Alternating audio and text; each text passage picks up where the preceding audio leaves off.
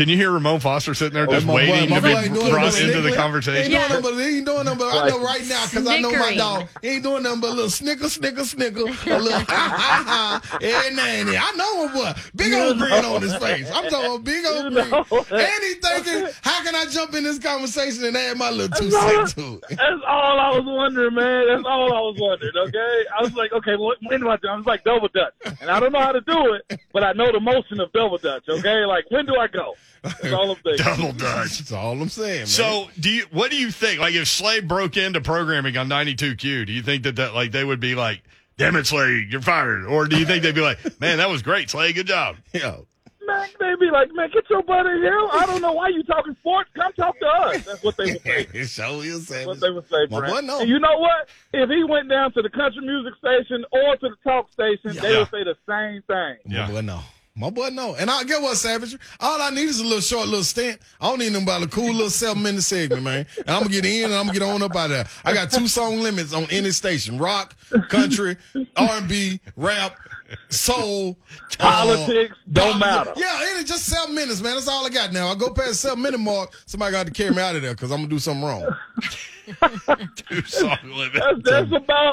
That's about how it sounded in Knoxville up on the hill, too. About 7 minutes, you come find me, and if you don't find me, something wrong. That's usually the yee-yee call. That's a yee-yee! Ramon Foster. JMart Ramon, you can hear him weekdays 6 to 10 right here on 104.5 The Zone. So, now, I don't know what to think about this. Cincinnati Bengals defensive end Sam Hubbard said his team's run to the championship is in memory of Harambe. Remember that guy? He said that, and all I'm thinking, they shot Harambe. don't be beloved like that and get shot at the end. They want to honor Harambe. They were talking about it on a podcast, the late gorilla as the team's hero. It's so many people they can honor, and I'm gonna be real. My bad, Peter. Okay, I do not need y'all adding me on Twitter because I said they shot Harambe. But what I'm saying is this. Oh, we're quoting that, by the way. I'm about to quote that. Y'all know I'm not playing. Like Cincinnati, now y'all going too far with the comedy. Like between Quentin Spain and between Eli Apple and now Sam Hubbard, I'm thinking to myself, like, be cool, enjoy the show, practice all of this weekend, just do it for the city. Like, man, forget the gorilla. Like, man, you know how long your city has been dead? Forget the gorilla. Like, do it for those people. Ron and I know some people that cried, okay? Yes. The twins. Yes. They do it for them. Real life cried. Yeah, Cincinnati fans. Like, it's amen. Well, so for those that don't know, the Harambe was the gorilla that was shot and killed by a zoo worker after a 3-year-old boy climbed into the enclosure. That was in 2016. So, but this is just another example of Cincinnati being loose, man. And I don't know. Like, Slade's talking about them on social media going crazy about how good they are. They are. They are, and you know what, again, like as long as they have been who they have been, and anybody know me, know I'm a joke and talk bad about 2 organizations. That's the Cleveland Browns and that's the Cincinnati Bengals. They can catch a stray at any point in time in my playing career and retirement when it comes down to what I got to say about them. And because of that, they've heard that from me. They've heard that from Baltimore players. They've heard it from their own fans. They've gotten close to tasting the championship when they almost beat us in 2015 and just couldn't close the deal. So, like, they deserve to pop their stuff, as the kids like to say these days. Yeah. And I don't blame them. And, Brent, truth be told, if that was Nashville and it was the Titans, guess what they will be doing? The exact same thing. So I don't blame anybody who's on that team this week at least, because next week you got to tighten it down. Up until, like, next Wednesday, they can talk all the crap that they want to. But starting Wednesday on through Wednesday, Thursday, Friday, Saturday, Sunday, that's when they got to lock it down because that's when it gets real serious. Brent, Ron, Don, listeners, there is that's our surf shop. Mm-hmm. Brent, Ron, Don. There is no – I don't know about the NBA Finals. I don't know about the Stanley Cup. I don't know about, the World Series. But for a person that's gone to the Super Bowl and you realize how big that event is, you realize how much they played that event up, all the superstars coming in, the logistics of getting everything right, it is a celebration. I want that for this city. I want that for friends that I know. Mm-hmm. Mm-hmm. Like, because there's nothing like it. Absolutely nothing like it. So pretty much you will never go through the state of Ohio is what I'm reading from this. You know, when I drove home, that was the one place I was worried about right there.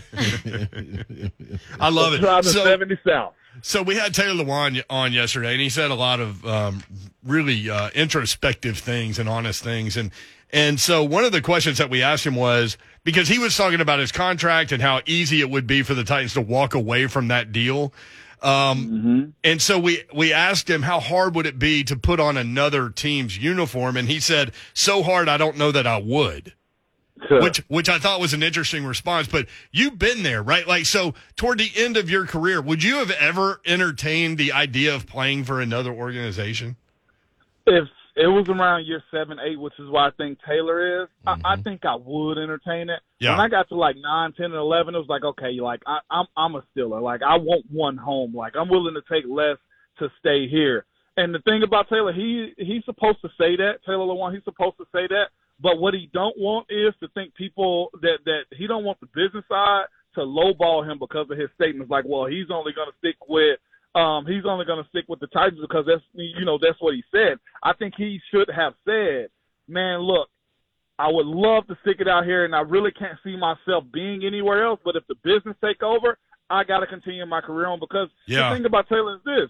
He has a lot of cash. He's played a lot. He's got the accolades. People know who he is. And truth be told, he's got the other business ventures with Bussin with the Boys, so he can not play again. But I think me knowing him, hearing him talk on Ryan Clark's The Pivot, he loves ball. And I think that's the reason why he wanted to finish it out here because he always mentioned when he came in 2014 how this team was and compared to where it is now. The ball player in him, though, y'all, I don't see him just hanging it up. Right. And if it did come to that. That's what's interesting to me about him is that, like, most football players, coaches, any athlete or coach, whatever, would have given you an answer that you probably could write out yourself.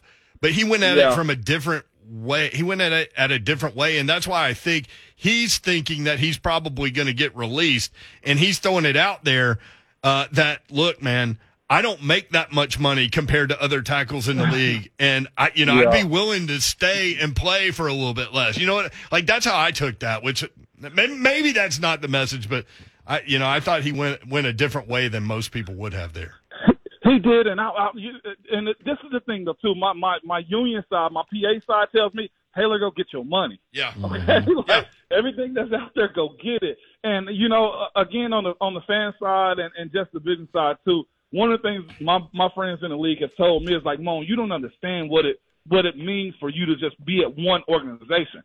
He's like, man, I've been in 3, 4 organizations. Like, I don't know who I am, like, as far as, like, my identity. Who am I? Am I a am I a Charger? Am I a Bronco? Am I, a Cowboy? Mm-hmm. Like with me, I got one place I want to go. And I think, especially for offensive linemen, because we don't necessarily get the love as far as like when a running back or quarterback or receiver goes back because our names don't get called. You do kind of want to have an attachment. I think with him, he is a Titan through and through. Like what Tom Brady did for Tampa, they're going to love and respect him forever. But I think in his heart, he is a patriot, but Tampa's going to claim him too. With Taylor, I think he wants to be here and be a Titan. And you know what, Savage, it gets a little sticky. I thought he put out there also to let the fans know during that interview that, man, I'm wanting to be in Nashville. I am a Nashvilleian in so many words. You know what I'm saying? I came up with this city. The team came up when I got here. I saw it in the dirt, and now here we are winning 12 games. But that made me go back and look at some of the archives of our conversations before. And I looked at one of the screenshots when you were going through negotiations, and you tell me how this made you feel going through the negotiations. And one of the fans said, if Ramon really wants to be here, the money shouldn't matter at all. Like, how do you separate that, the love for the city, but at the same time knowing that, man, I do have to, like, I got to get paid for it. Yeah, it's a double-edged sword because that should be the reason why. But that's the thing about football or just sports in general, man. the fans are always going to side with the team because they've seen another guy walking here and wear Taylor 77. Mm-hmm. Pittsburgh has seen somebody wear 73, but the team stays the same. So the loyalty is to the team unless they fall in love with you. And that's where you know, it kind of gets confusing on the fan side when players talk about the money. That's it's because, point. Truth be told, yeah. You're going to judge me on saying I need to get paid. But on the other side of that, these owners are making how much off of each person? Right. You know, they might be making $10 million a person or more. Mm-hmm. I mean, they get cut a check at the end of the year for $250 million, but they don't talk about that because they only announce the player's contract. Yeah, and some owners don't care if they win or not because they're just cashing checks. I mean, that's the reality of the situation. It is. No, I mean... I don't know. I've heard it. Come on, Bab. I can't believe it. I've heard it. I know you're competitive, and I am too. Who's okay with losing? Here's another angle, Savage, and I thought this was a good point, too. Here's the thing I don't think a lot of people think about. It sounds great and it's romantic. That guy loves city and team, so he'll take less money. But you guys are under pressure from the PA to take as much as you possibly can. So I think that's why contracts end up the way they go, and that's why players end up leaving sometimes because there is pressure from that side. It is, Brent, and Taylor has a great point. I got a very team-friendly contract at $12, $13 million a year. But guess what the average market is? It's 15, 16, right. 17, 18 for the top-tier guys. The thing about Taylor, if he take a hometown deal, you're going to have a guy that I know in free agency that's coming up this year is going to be hot at him because they're going to say, Taylor took this. So now we got to bring the market down. It drives the price down. What Trent Williams has done is raise the market and say, hey, come pay for us. Another guy who I know, when I saw him get paid, I saw other right tackles be like, yep, that's what I'm searching for. Jack Conklin.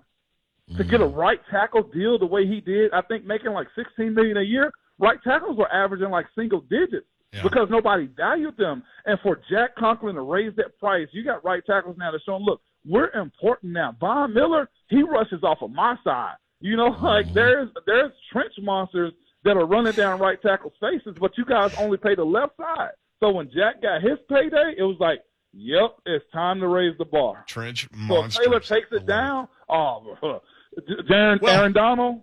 I say that, you trench monster. Yeah, oh yeah, no doubt. Here's the example that maybe people can relate to. It's when you sell your house for more than you paid for it, right? You're driving up the property value in your neighborhood, especially if you're moving from L.A. and you used to play in Green Bay and you're moving to Brentwood. It's when Ramon Foster moved to Nashville, we should have been all over Twitter going, Ramon's playing for the Titans. Aaron? Yeah, that's what I'm saying. Yeah. Or George Kittle, as Brad Willis, who used to work here and run this place, said, George Kittle lives in Nashville. He's going to play for the Titans. Yeah, you got to follow the clues, Brent. I saw you break that about 2 weeks ago about Aaron Rodgers being here. Well, it's just he that whole real estate deal happened a long time ago, and he bought a lot. And he's building a house, and that had nothing to do with football. That's the point right there. Right. It had nothing to do with football. It was going to happen regardless. Right. Now, does that mean that the Titans won't talk to him? I have no idea on that part of it. They should talk to him if they're doing their due diligence. Right, but the financials may get in the way of that because of the $24 million they would owe Tannehill and the $40 million that Aaron Rodgers would want. So this is the thing I thought about. You know, everybody's salivating over Aaron Rodgers being here, too. I heard Lewan speak yesterday, and he spoke about, you know, what Ryan has done. And at the end of the day, I know business have no feelings. You just put it in the computer, and you just let the feelings go aside as far as what you want in a team. There's a guy that's seeing fans say, man, I want Aaron Rodgers because simply he's building a house here. Now, at the end of the day, Ryan Tannehill is probably seeing it or hearing it, or somebody saying, there's a rumor going around. The human side of it, I know fans don't care, but a guy like Ryan is probably, ticked off about that in a sense. And I know nobody cares, but nobody wants to hear somebody just because they're moving to the city that, look, we need to go start courting this guy. And I know we don't talk radio, and that's what we're supposed to do, but like you said, Brent, him moving here has nothing to do with football. No, and, I think the way that I said it was, that was more of a 3HO clue thing. Because people brought up Aaron Rodgers and Russell Wilson. Mm-hmm. And my response was, well, Aaron Rodgers really loves Nashville. Trust me. And so, you know, I don't know. I know lots of real estate agents, so I hear things like that. But it had nothing to do with football. Can I also point this out? Like Aaron Rodgers saying that he'd be interested in talking to the tight. Well, I have no idea. I have no idea. I mean, but why wouldn't you? No, Shiano, Sherlock. Why wouldn't he be interested in talking to every single team that could be a Super Bowl contender at one point? Because like, of course he's going to be interested. Bev, the more people he talks to, the more his price goes up. Exactly. Mm. Yeah. Hell yeah. Yeah. That's the thing about negotiating, man. If I got one, no, give me two and three. Then we start negotiating. That's like, let's be real. At the end of the day, like, it's a business, too. Yeah. This is America, man. Capitalism. America, Jack. You get America, one, Jack. You get one offer to get the next offer. Hell yeah. Yes, sir. At Ramon Foster. Hey, thanks for taking some time between baseball things. Man, we went in there. We got some good work in, guys. You know, working out some kinks and stuff like that. But, again, I just want to tell y'all, yesterday's interview with Taylor was by far one of the best I've heard. And truth be told, I hadn't heard him like that, the charismatic side, the way you guys had him engaging and really just unbutton his shirt. It was some cool stuff, and I know people kind of just, you know, they feel a certain way about him. But me even hearing him yesterday, I'm like, all right, this dude just a dude. And one thing that I said, and I was just like, you know, Taylor might be the show, but he's no clown. You know, like he plays the role, but he's no clown at what he does and how he do it too. So I gained more respect from him by the way y'all interviewed him and how he carried himself throughout that. Oh, thanks, man. Yeah, we got a lot of messages from people that were like, I didn't like that guy, but how can you not? Like, I mean, he's that honest and open. Like he said, I just am who I am, and I'm comfortable in my own skin to know who I am, and that's a good place to be. Yep. It was awesome, man. I know I'm going over, guys. I appreciate y'all having me, man. You're good, man. You can go over anytime. Oh, anytime, man. You act like you're not really in charge here. Come on. Man, turn into a polite sandwich. Listen, our guys on our PD is on IR right now. Like, he can come see us. That's right. That's true. I know. He might want to check the 92Q studio. Thanks, man. No doubt. Ramon Foster on Twitter.